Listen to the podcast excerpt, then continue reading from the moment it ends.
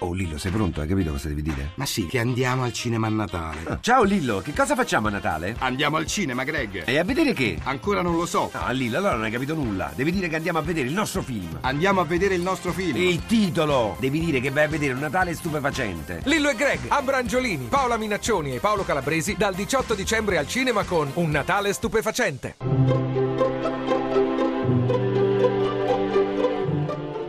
Il pensiero del giorno. In studio Davide Rondoni, poeta.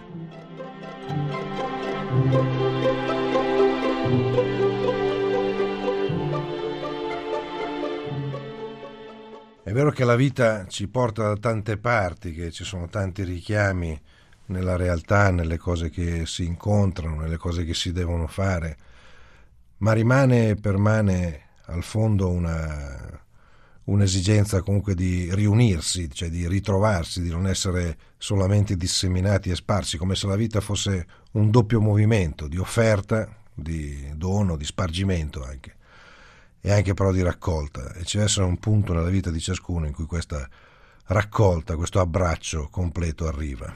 La poesia dice così. Se tu mi abbracci, io richiamo tutte le vie del mio corpo, da tutte le stelle in cui brucia disseminato. Se mi abbracci, mi fai intero, ritornato.